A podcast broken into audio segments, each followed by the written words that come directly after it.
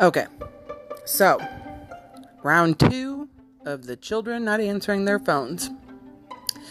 Well, he said his phone was on the charger, and he didn't know I called, and called, and called, and called, in a text message.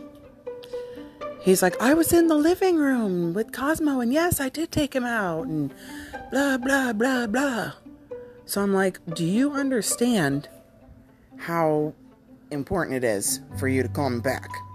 Because I had a full-blown panic attack, not knowing what the hell was going on, and freaking out, and I had to leave work because you wouldn't answer your phone.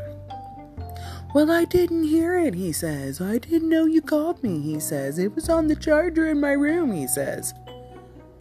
Really? Really, really? God, kids, I tell you.